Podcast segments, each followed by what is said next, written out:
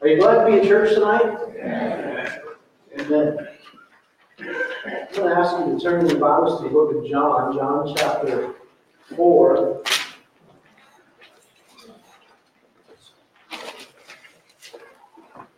I'm thankful that God speaks to us in many different ways. I'll tell you a little secret behind a sermon prep if you want to hear it. If you don't, you're going to listen anyway, right?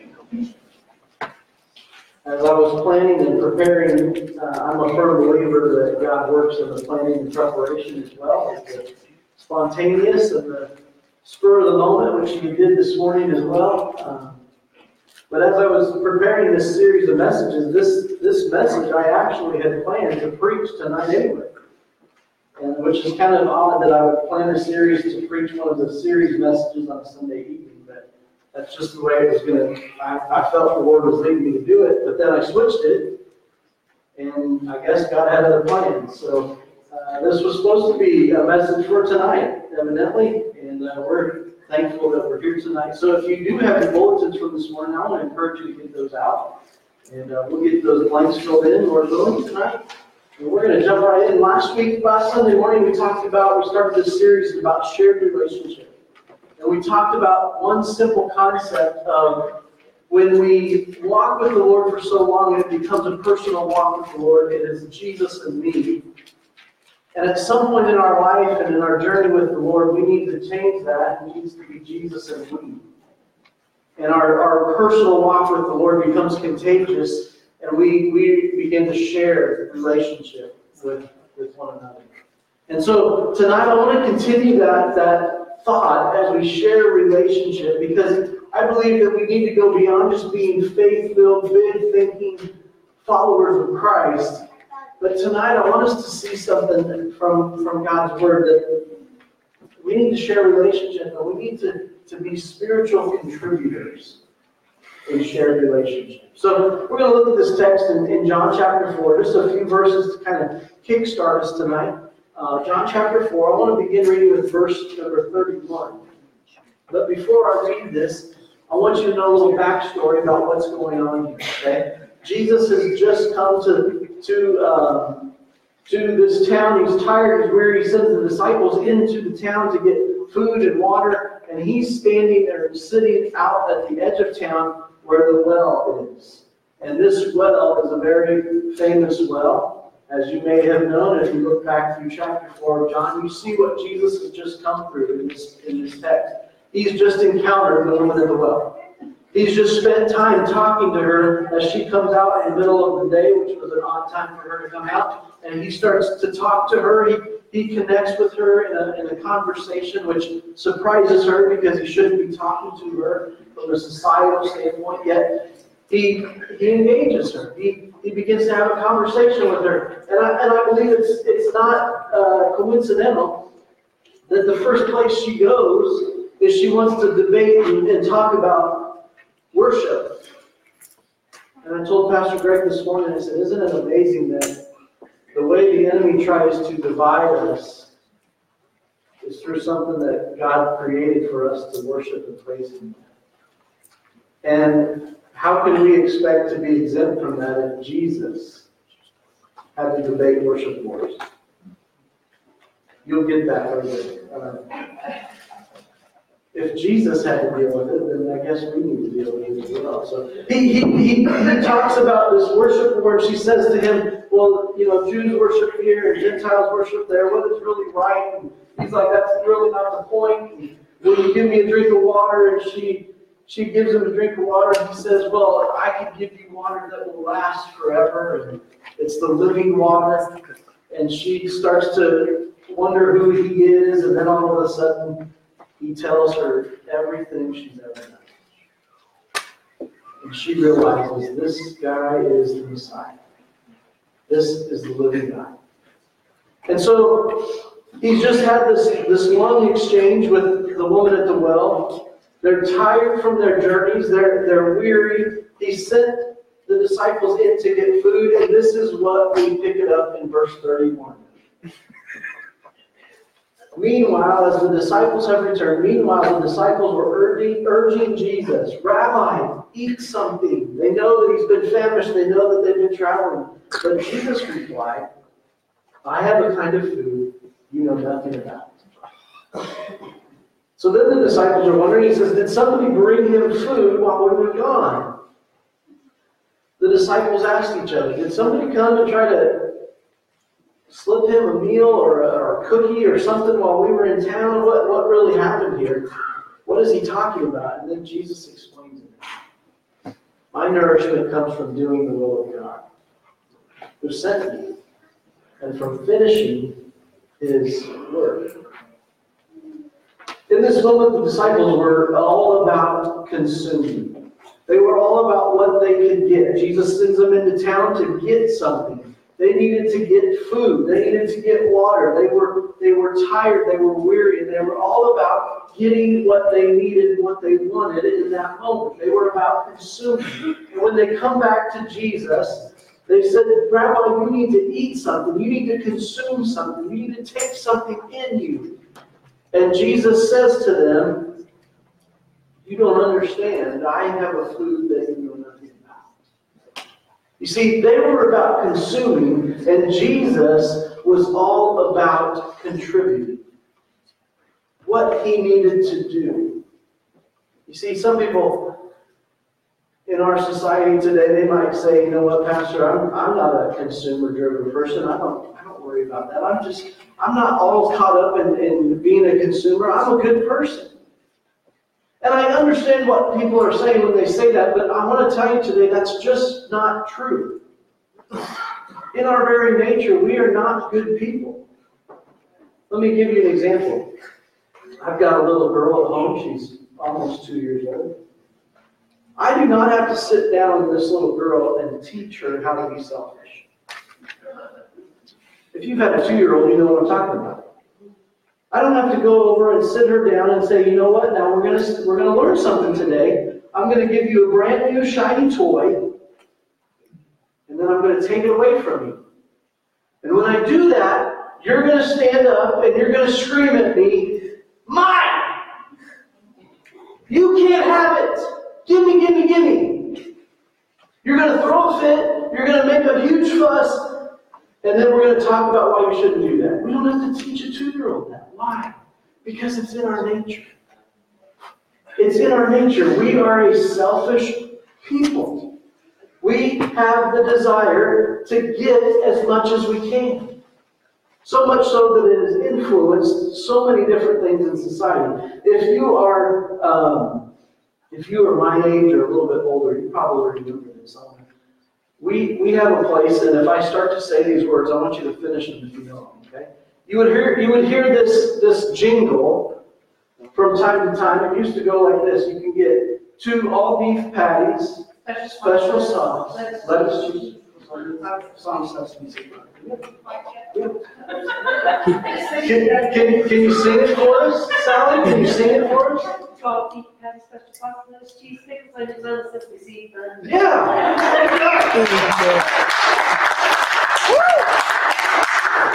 What is she, what is she getting? Where is she at? McDonald's.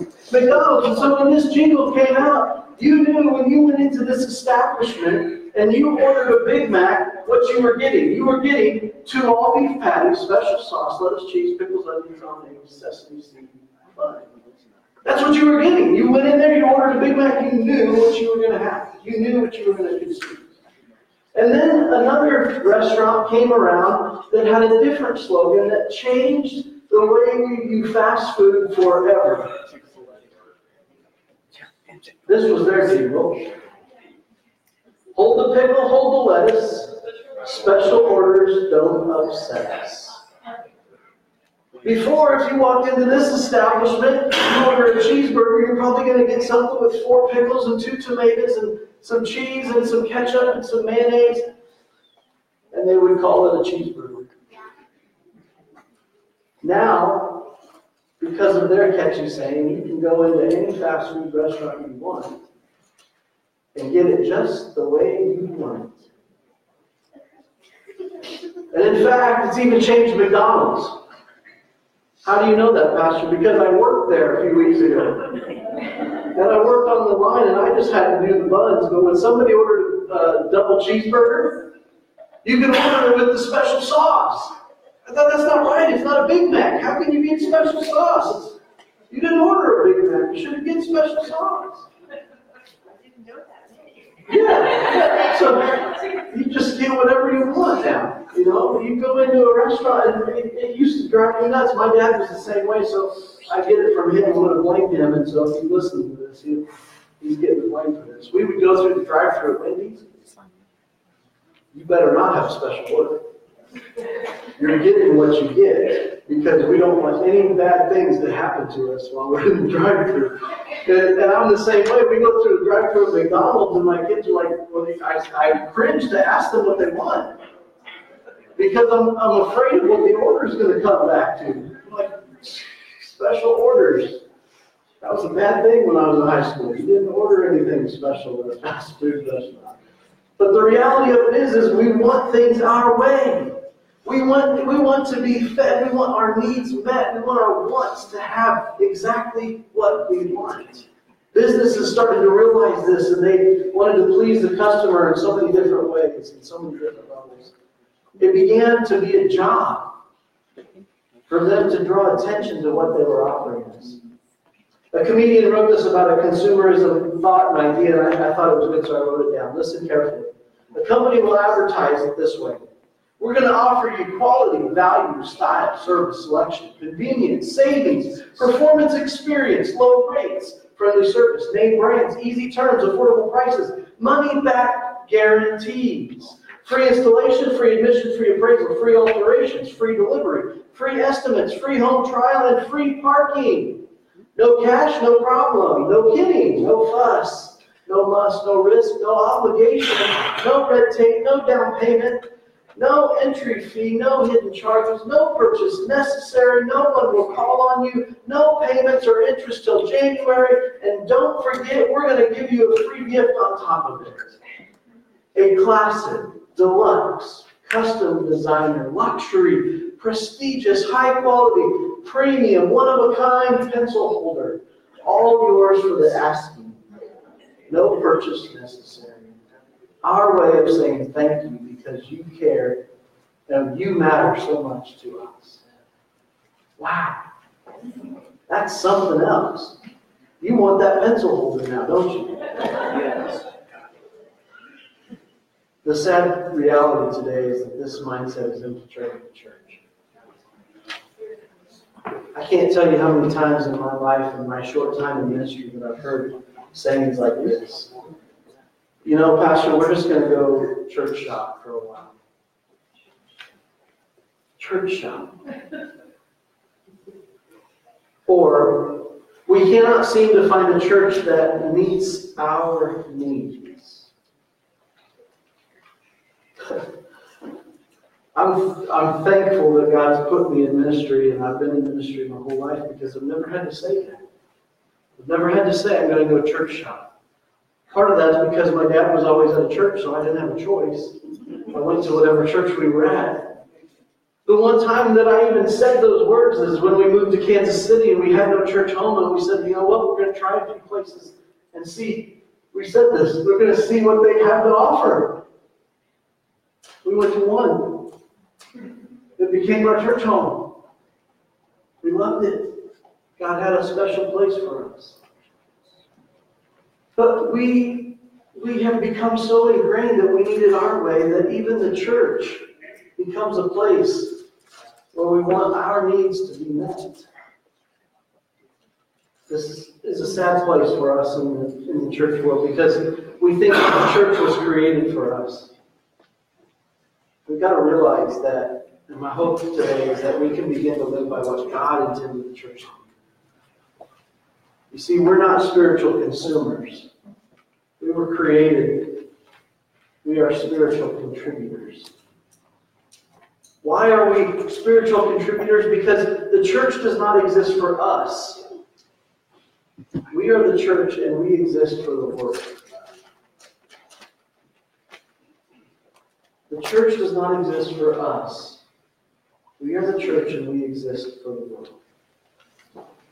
I want to just say this, I want to pause for a minute and say this because this weighs heavy on my heart when I think about this topic. And, and I, sometimes I get in trouble when I apologize from the pulpit, but I, I have a confession and I want to apologize. If, people sometimes say, if you don't know what you're apologizing for, you can't really say you're sorry. But in this case, hopefully I want you to me.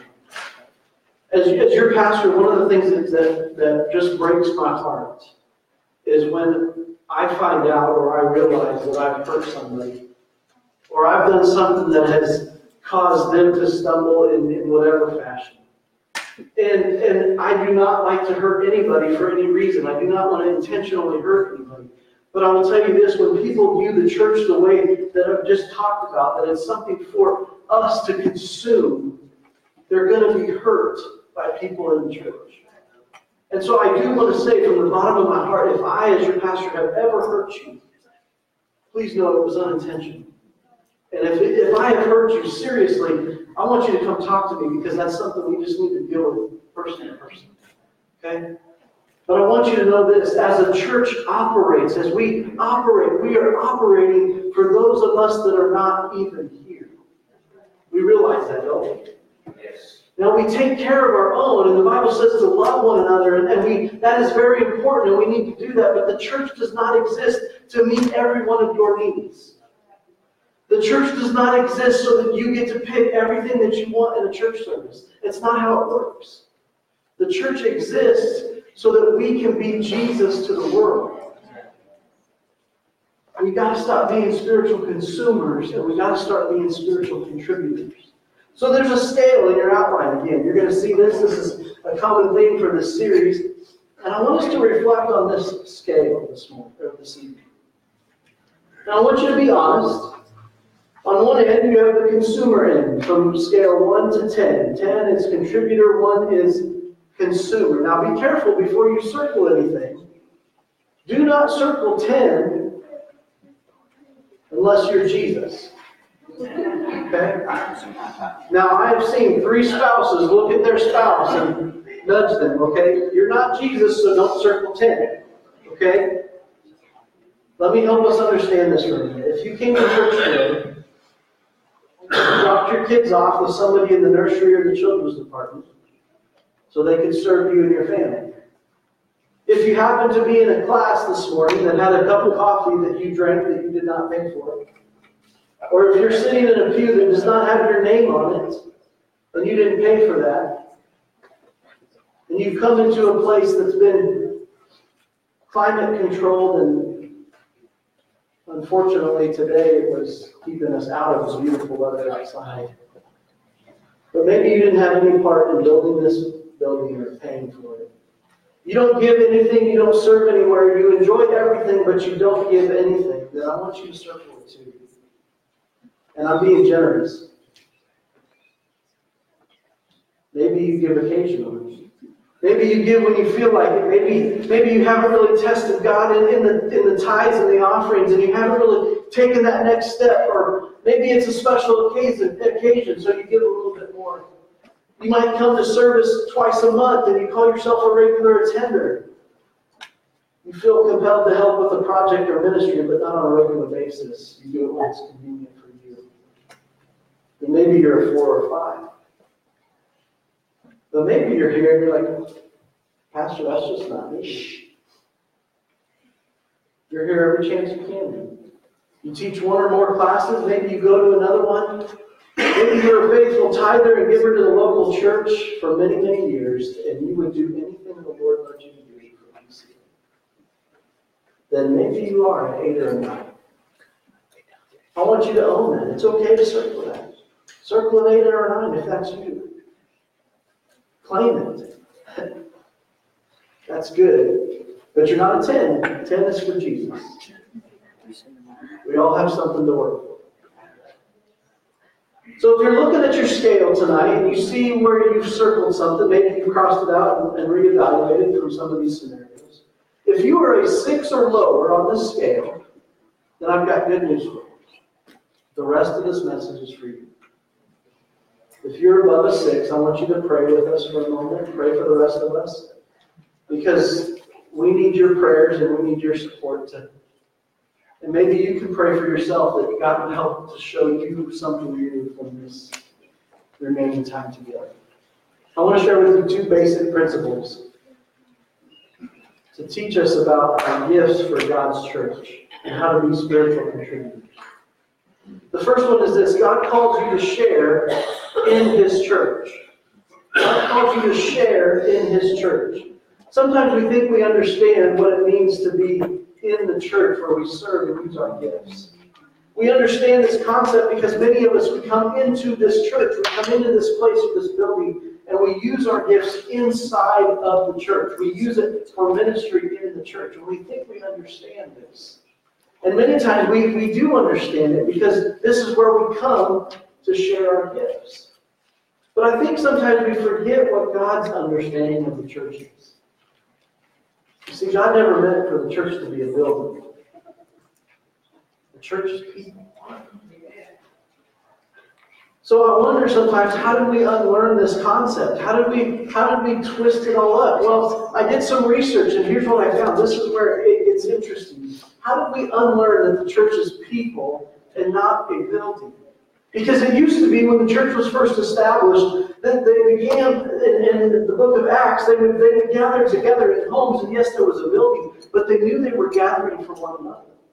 They knew they were gathering for people, and that was the church. It was people. But it wasn't until 313 AD, Emperor Constantine made Christianity a legal religion. So before the fourth century of the history of the world, it was not even legal for a group of people to own a property together. So this kind of facility wouldn't even be possible before 313 AD. So we got clear to the fourth century of the history of our entire world before somebody made it legal for the established church to have an established place to meet. Now you might be saying, well, there was tabernacles and temples in the Old Testament and all that stuff. Yeah, but it wasn't that wasn't illegal at the time. Then the laws changed and everything, then the Western world came to what we know, and now we unlearn this fact that the church is people because we then think we need a building, we need a place to congregate, we need a place to go.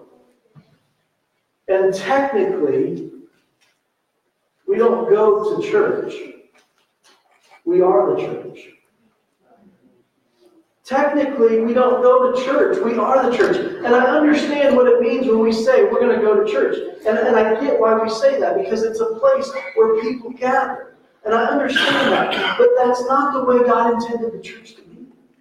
The church is not a building, the church is people. Romans 12, 6 to 8 says this In His grace, God has given us different gifts for doing certain things well. So if God has given you the ability to prophesy, speak out with as much faith as God has given you. If your gift is serving others, serve them well. If you are a teacher, teach well. If your gift is to encourage others, be encouraging.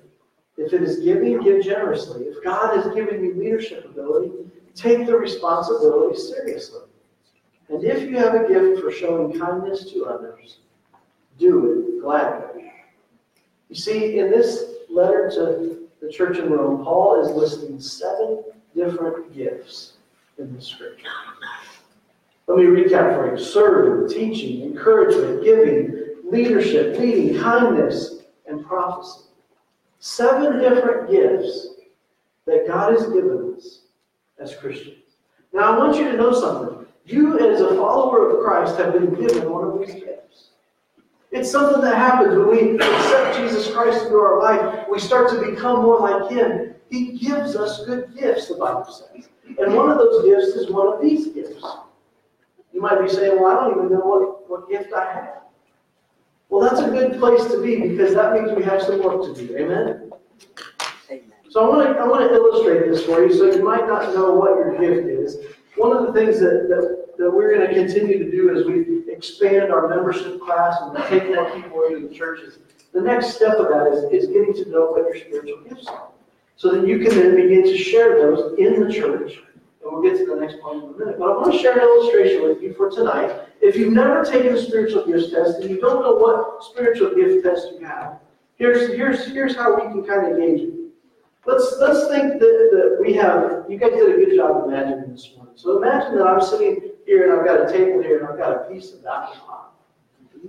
Now you're all hungry, right? And I've got that apple pie a little bit too close to the edge of the table. And when I go to take a bite of that apple pie and I cut that first piece off, the plate falls and the apple pie spills into my lap. Shame, right?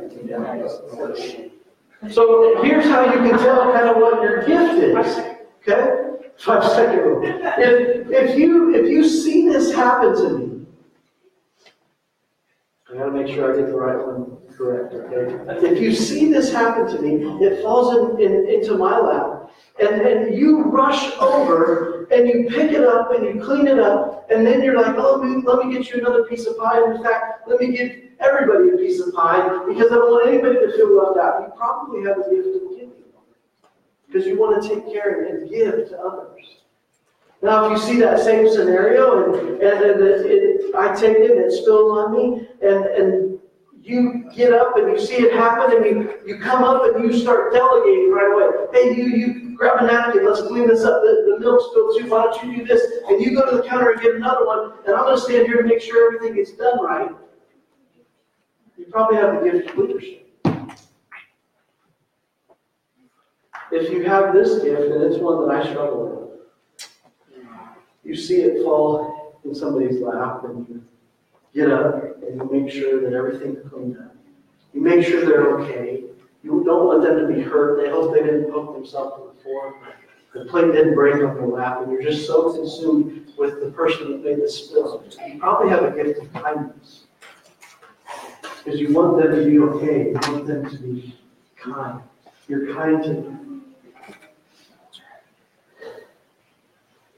Now, if you jump up and make sure that my face isn't flushed red and people aren't pointing fingers and making fun of me, and, and you just come up to me and you say, you know what, it's okay. It's just a piece of pie.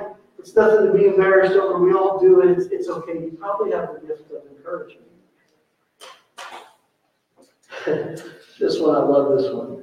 If your first thought is, well, that could have been avoided if you would have pushed your plane a little bit forward, you would have moved this way, you would have observed things a little bit differently, then you would have, you would have not, not have spilled this onto yourself. And, and let's, what can we learn to not do this again?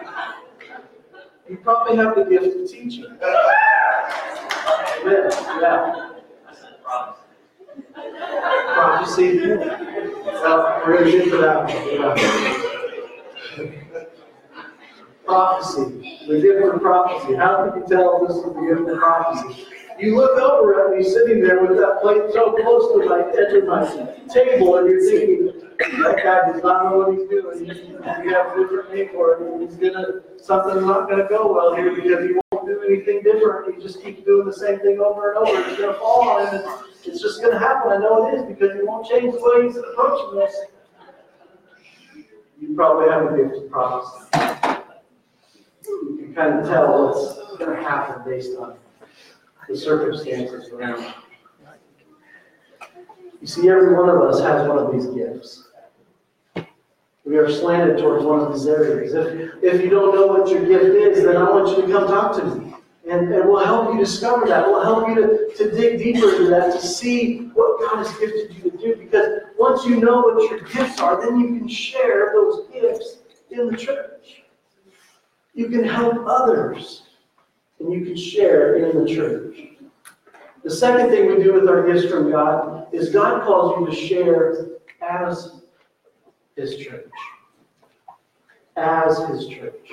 In Matthew chapter 5, verse 14 to 16, we read this. You are the light of the world. Town cannot be hidden. Neither do people light a lamp and put it under a bowl. Instead, they put it on a stand and it gives light to everyone in the house. And in the same way, let your light shine before others, that they may see your good deeds and glorify your Father in heaven. There's a couple of key words that we need to focus on here because if we don't, we're going to see this in a little different slant than what I, what I believe God's intending for us to see.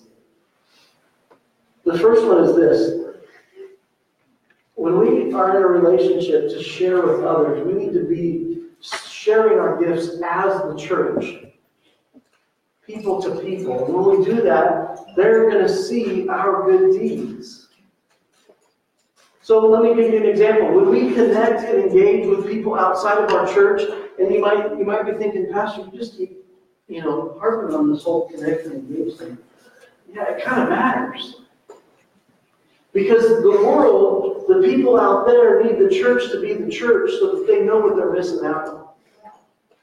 They need us to connect and engage with them so that they, they can see that we're doing good deeds for them. Because why? It's not so that we get something out of it, it's so that they can see that we're doing something good. They can wonder why. And when we tell them, you know what, I love Jesus. I have this family that, that we meet every week, and we're, we're, so, we're so loving for one another and for each other. We come and we share our gifts in the church, but we also want to share our gifts with you. And we, we, we share those gifts and we do things for other people without expecting anything in return. And what we're doing is we're sharing as the church. Because we're people that are sharing good deeds with other people. Amen? The church is not a building, it is people. So they see our good deeds. You have to realize something. Sometimes we get this mixed up because by doing good deeds, we don't do good deeds so that we can be a Christian. We're not saved by our good deeds. We are saved for our good deeds. We are saved for good deeds. That means doing good things and being a good person will not get you to heaven. But when you accept Jesus Christ into your life and you start living for Him and you start doing what we say and we allow God to take us deeper into the next step, then we're going to do good deeds as a result of that. You see what, what we're going here with? So when we share our gifts with others and we share after the church, they will see our good deeds. And yes, sometimes you're going to get accolades for that. But that's not why we do it. Why do we do it? Well, we do it so that they will see our good deeds and give glory to who? The Father in heaven. The Father in heaven. That's, that's why it was so hard for me for the longest time when I would when I would preach and, and I would be out there and talking to all of you after I preached and Pastor, great message, great sermon. I didn't know how to take that. God had to help me to be able to receive encouragement and to receive um, positive feedback because I just was like, no, it's, it's Him. It's all for Him. Give Him the glory. But God, it's not, we don't do good deeds for ourselves. Do you understand that? We're sharing as a church so that God gets the glory. that they may see our good deeds. We're not saved by our good deeds, we are saved for good deeds. One thing has to happen before the other one does, and we must be saved so that people can see our fruit from our relationship with Jesus Christ. There's where the shared relationship comes in.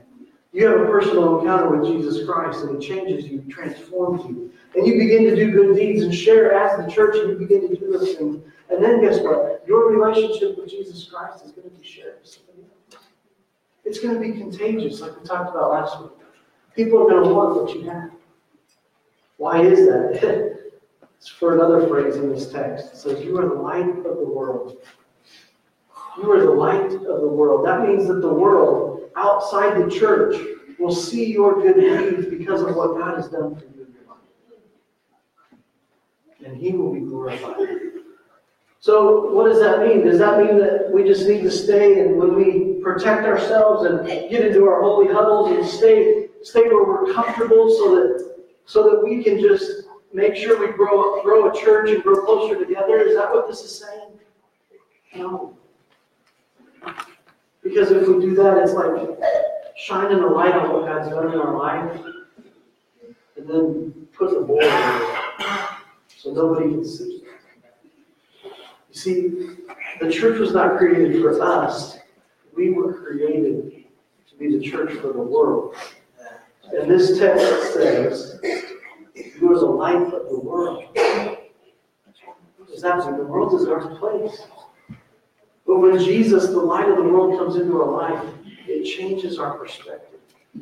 It changes who we are. And so if, we, if we're just going to stay in one of these components and we're going to stay in, in the church, then the world never will see our good deeds. They'll never see the light of the world. We've got to share our good deeds. We've got to be the light of the world. In other words, what does that mean? That means we can't be spiritual consumers. We've got to be spiritual contributors. We've got to do our part. We've got to do our part so that people can come with us. Amen?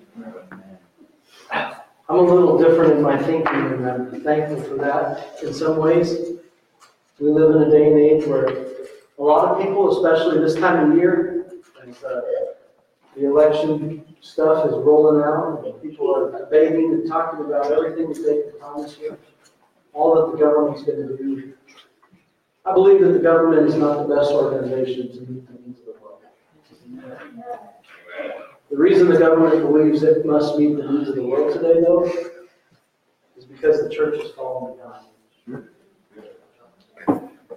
We're too busy sharing our gifts in the church, that the needs of the world are not being met.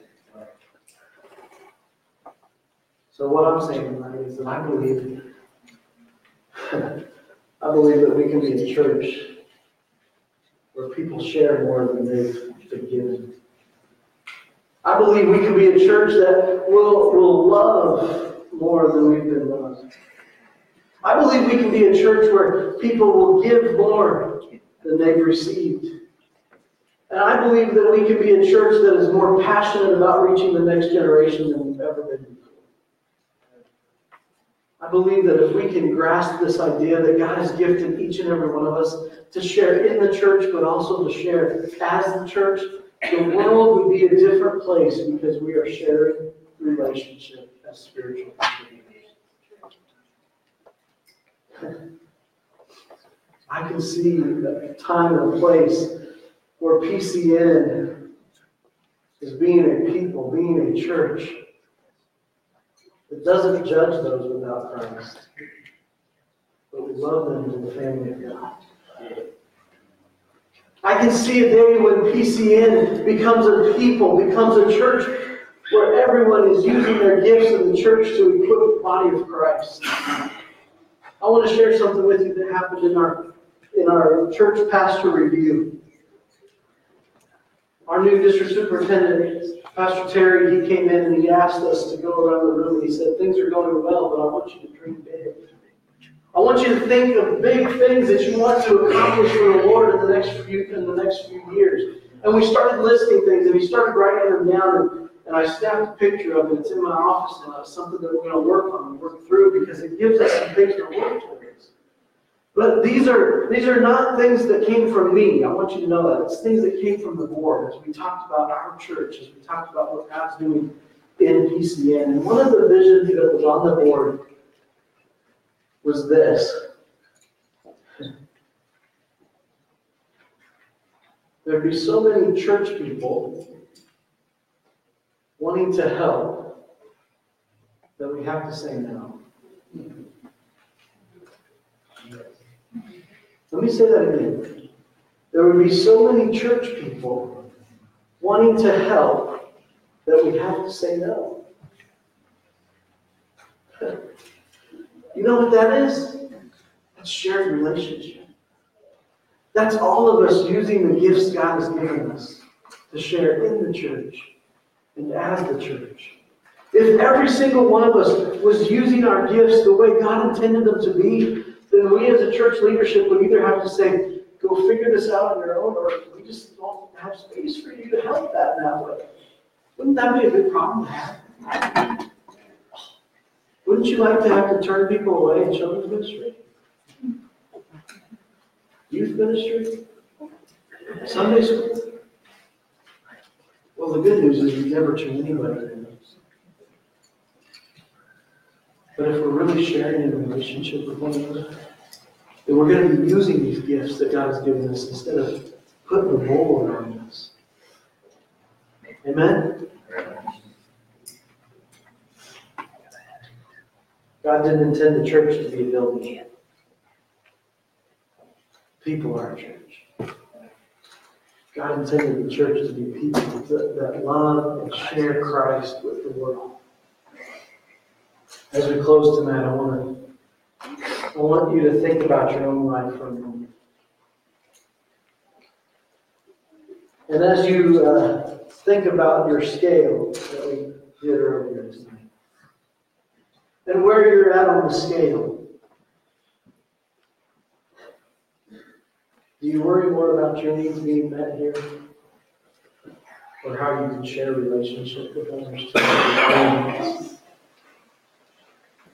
So as, as those slogans say, as Burger King had it, hold the lettuce, hold the pickle, hold whatever it is, special orders don't upset us. Are you having right now in your own life, and maybe even in your church life, that you're having it your way? Instead of having it your way, you're just running it around um, world. Instead of coming to church thinking, I need this need to be met, I need, I need this to happen, or I'm just not going to be happy with my church. What are you having in your life where you're having it your way so much that you're losing sight of the needs of others? Are you having your way that you need to give up in order to give more in your city? My next question is this, it's very practical. I think we all have one of those things in our life and in our approach to church. I know I have. Sometimes I wonder uh, why God has called me to the churches He's called me to at the times He's called me there. And, and, and I, can I be real with you guys tonight? No? No? All right. Only fake. Um, Only fake. There's times in my, in my flesh that if I wasn't a pastor, I'd probably go to some church that's five, ten thousand people.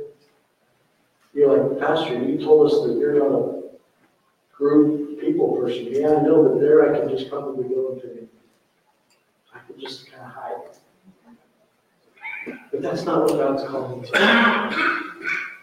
If I, if I had it my way, I'd probably want everything to run so perfectly that everybody could worship with so, so much freedom that there would never be a concern that, about song selection or, or volume or, or lights or, or anything. It would all just be perfect.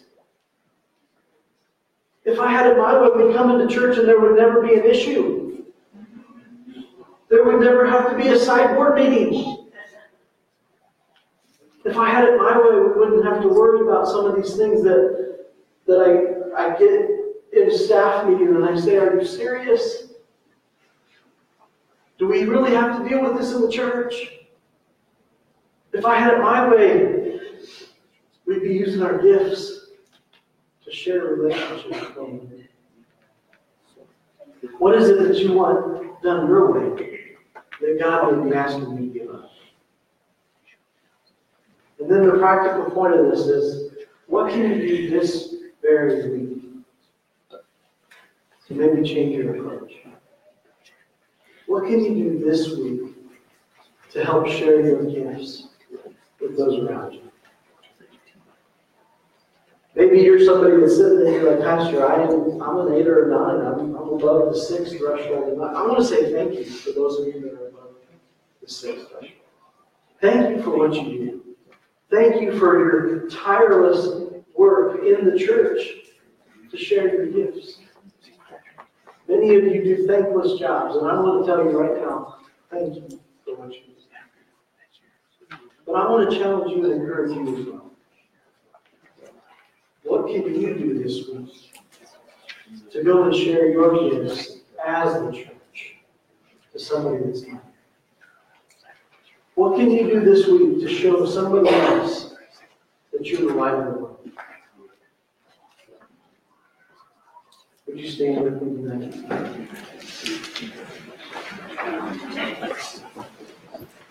Father God, we just want to say thank you for your word. The truth of your word is, is so clear at times, and, and then other times, Lord, we wonder if we really understand it. Tonight, God, I pray that you would help us to take the truth of your word, to recognize what you've done in our life, to go share relationship with other people. God, I pray that we wouldn't just invite people to come to church next week. But Lord, I pray as we leave this place tonight that we become the church as we go. Lord, I pray that you would help us to love others the way that you love them. To talk to others the way that you would talk to them. To share with others the way you would share with them. That they may see our good deeds and give you glory and honor. Thank you for saving us. Thank you for gifting us. And God, I pray and I thank you for what you're going to do as we go out and share as the church tonight. Help each and every one of us, Lord, to walk every step in obedience to you. And God, we'll look back on this day as a, as a moment in our history where we can say, God opened our eyes to be able to share a relationship as the church. And we will give you praise and thanks. In in Jesus'. And all of God's people said, Amen. Have a great week. We'll see you next week.